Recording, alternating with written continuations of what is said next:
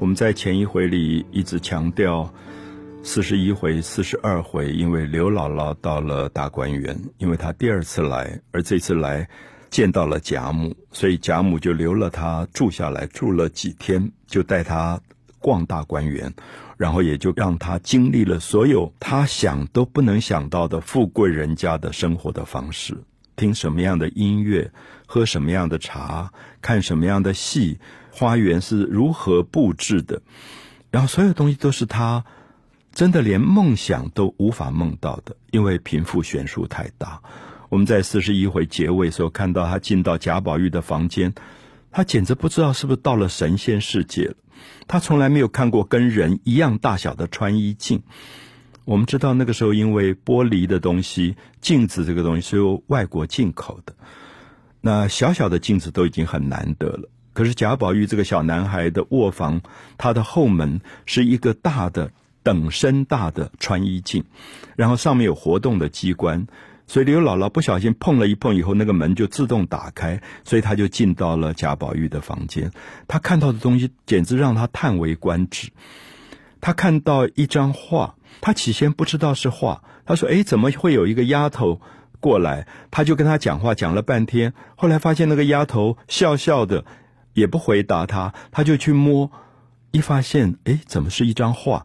我们知道那个是西洋画法，西洋画法因为它有透视法，当时中国叫做凹凸画法，所以那个人看起来像真的，有点像我们今天看到三 D 的一个立体的一个形象。所以刘姥姥年纪又大了，眼睛也花了，又喝了酒，她真的以为那个是。一个真正的一个人在里面，好，所以这些东西就是用有一点幽默的方式在写，可是对比出贫穷跟富贵之间的关系。可是到四十二回非常重要的一点，就是因为贾母陪着刘姥姥逛大观园太累了，后来就生了病，生了病以后，王熙凤就跟刘姥姥说：“哎呀，不晓得怎么搞的。”那刘姥姥说：“大概是冲撞了什么吧？你知道。”民间的老太太是很迷信的，他们都有黄历的。我们今天也有很多人手上有一本黄历，就说几点钟，因为你冲撞了什么属猪或属牛，你冲撞了什么东西，所以你会得病啊什么。他就用这个东西来念，然后来。告诉大家说，其实可以避很多的邪。那王熙凤就有点半信半疑，就觉得说：“哎，你这个年纪大的人好像真的比较懂。那我就问问你看看，因为我们这个女儿，就王熙凤有一个女儿叫巧姐，可是那个时候还没有取名字，还没有取巧这个字，就是因为小孩生下来一段时间，还在想要是取什么名字。那王熙凤就跟刘姥姥说：我们不敢给她取名字。”刘姥姥说：“为什么小孩生下来不是要取名字吗？”他说：“因为这个小孩生在旧历的七月七号。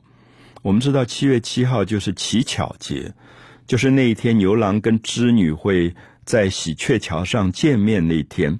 那古代的时候都相信这一天晚上，如果女孩子拿一些果子、水果啊什么来拜神，他们可以祈求手可以更巧。”因为古代的女孩都要刺绣，然后要缝纫，要做衣服，就希望手能够巧一点，叫做乞巧，啊，乞讨的乞，那巧妙的巧。那他说，因为他生在这个乞巧节，七月七号，所以命比较特别，所以我们就不敢给他取名字，觉得这个命是不是要有一个名字能够压得住？那刘姥姥就讲说。好吧，我们就用以毒攻毒的方法。既然她生在七月七号乞巧节，我们就叫她巧姐，给她取名叫巧。她这个叫以毒攻毒的方法。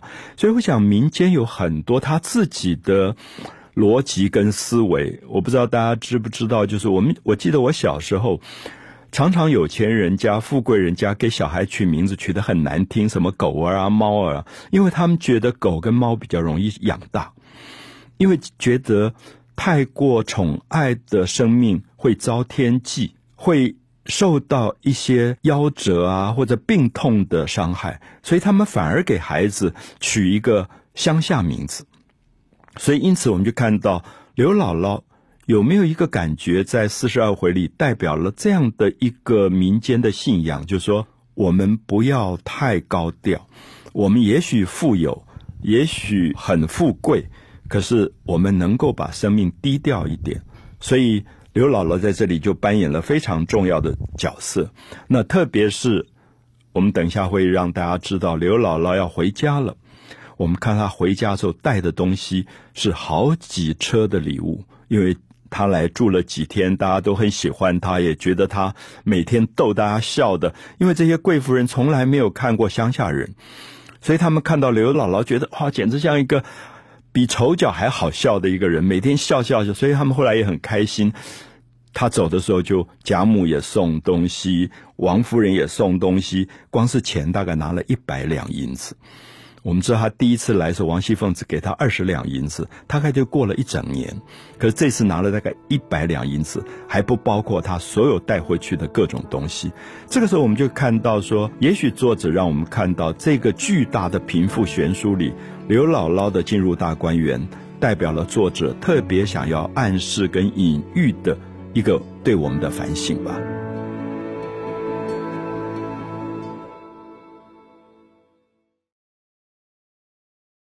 讲到四十二回，刘姥姥要回家了。那回家以前，因为贾母生病了，王熙凤的女儿也生病了，所以王熙凤就跟刘姥姥讲了。那刘姥姥也用她那种非常乡下老太太的方法说：“啊，贾母昨天游花游花园，一定是冲撞到了花神，所以应该用什么样的方法能够破解这个冲撞？”能够避掉这个灾难。那我们知道，因为乡下人他没有读书，他也没有知识，也没有逻辑，可是他相信，好像天地之间无所不在都是神。你反正对神敬拜一点，总归是一个保平安的一个方法吧。而他同时也听王熙凤讲说，我的女儿生在七月七号，好像这个命很特别，所以都不敢给她取名字，不知道取什么名字才。镇压得住，他最后就说：“那你就以毒攻毒吧。生在乞巧节，七月七号，就叫他巧姐。所以是刘姥姥替王熙凤的女儿取了名字啊。其实我们知道，在我自己的童年，我都知道我们社区里有过这一类的事。就有钱的富贵人家，常常会找一个出家人、和尚或者贫贱的老太太替孩子取名字，觉得那个孩子比较容易带大。”啊，现在也许这个习俗慢慢大家不知道了。可是我记得我童年时候，我都还知道有这一类的习俗。那接下来我们就看到刘姥姥要回家的时候，就看到要带回去的东西堆了半炕，就是一张床的一半上面全部都是东西，里面有各种的纺织品。啊，各种做好的衣服，各种的皇宫里面内造的点心，就是御用的点心，一盒一盒的。而且我们知道刘姥姥来带着孙子是走路来的，那现在这么多东西，她怎么带？那贾母、王夫人都特别交代要雇几辆车，把她送到乡下的家里。所以这里面也看到说，富贵跟贫贱的见面。当然也帮助了刘姥姥。我们不要讲别的，我们看到贾母后来拿五十两银子，王夫人拿五十两银子，凑了一百两银子，还不包括底下的人每个人给他几两几两。王夫人有一个意思是说，回去以后不要再过贫穷的日子了。这一百两足够你开一个店铺，做个小买卖、小生意，或者买几亩田地，然后你就变成了一个小地主。好，所以我特别要强调说，我们现在不太知道一百两银子到底有多少，可是这一百两银子的的确确可以让刘姥姥从一个乡下的日子过不下去的贫穷老太太，有了一个生活上的转机。那我想这件事情对于贾府，对于王夫人、贾母，真的是九牛一毛。或者九牛一毛都不到，可是我觉得作者在这里有很深的用意，是说在富贵中如何懂得跟别人分一点点的幸福。因为我们知道，这个被刘姥姥取了名字的小女孩乔姐，现在是 baby 抱在怀中的婴儿。我们知道，这个贾家后来没落了，被抄家，因为政治上有了错误，就被抄家的时候。那这个小女孩几乎是要被狠舅奸凶，就她的很狠心的舅舅、很坏的哥哥，要卖到妓院去的。最后是被刘姥姥家救下来，然后就到了农村，就跟刘姥姥的孙子结为夫妻，然后至少过了一个平静的乡下生活。所以很多人就认为说，这大概是贾府这个富贵了好几代的家庭，其实做了很多伤天害理的事，里面其实他们留了一个善的因果。他们曾经对一个贫穷人、贫贱人有过一点悲悯，而最后为自己的子孙留了一个余印啊！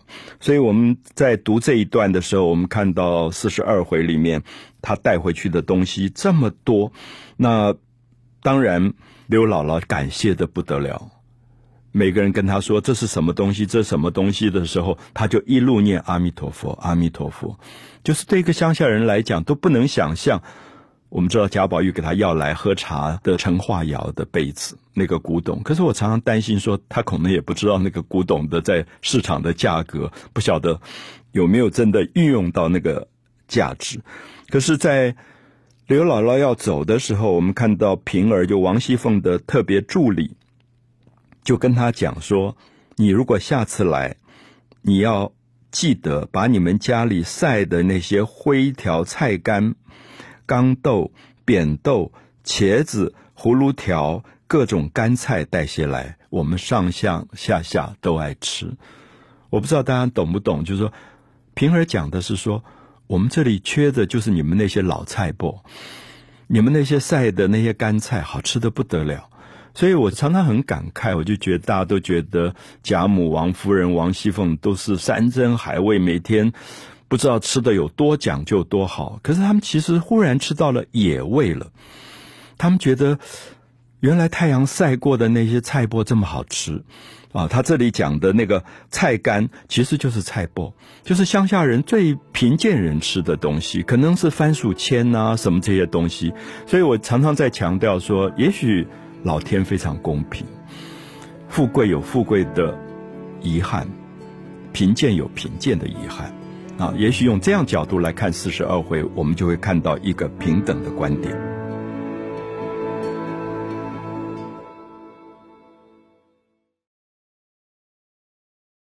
在四十二回里，我一直强调，希望读者能够注意到《红楼梦》从四十一回到四十二回一直在对比富贵与贫贱。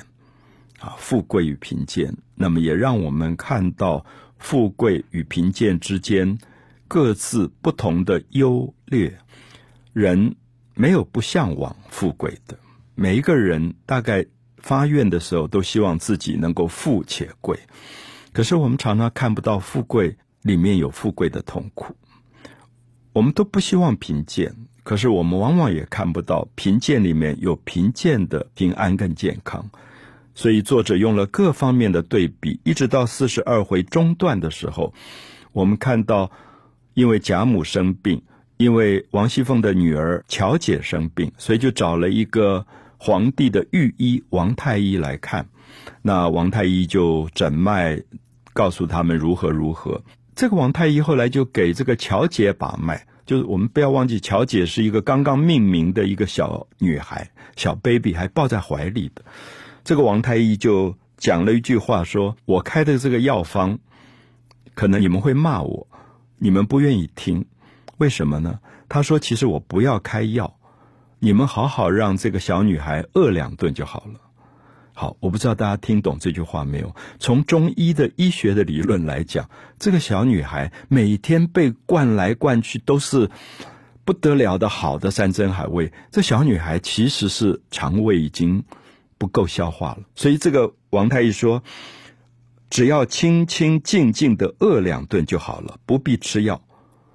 我不知道，我有时候觉得今天很多医生恐怕也可以给富贵家的孩子开这个药，就是其实有时候就是不健康了，吃到不健康的地步，就是穷人家没有东西吃，可是富贵人家就生怕那个小孩子营养不够，就拼命拼命各种的营养品给他吃。其实我们知道过犹不及，所以我看到这一段我就笑起来，我觉得哇，这个王太医太棒了。就可他也敢讲出来说，你们太过度了，你们怎么把一个小孩子养成这样子，就是根本就不健康，也不吃健康的这个食物。所以我重复他这句话说，只要清清静静的饿两顿就好了。所以我有时候也跟朋友说，你是不是可以不要吃药，你清清静静的饿两顿就好了？因为有时候我们真的觉得我们今天也是好像都没有饿的经验。其实肠胃的饿也许是一种清理自己身体的一个方式吧。好，所以我想四十二回里面大家注意一下这些问题。然后在四十二回的中段，它就有一个转折。这个转折就是讲到宝钗、黛玉他们跟李纨就在讲诗社的事情。讲到诗社，就说你看我们诗社刚刚刚成立也没有多久，然后里面的社里面的一个成员叫做席春，贾席春就是贾宝玉的最小的一个妹妹啊，就是元春、迎春、探春、席春，席春是第四个女儿。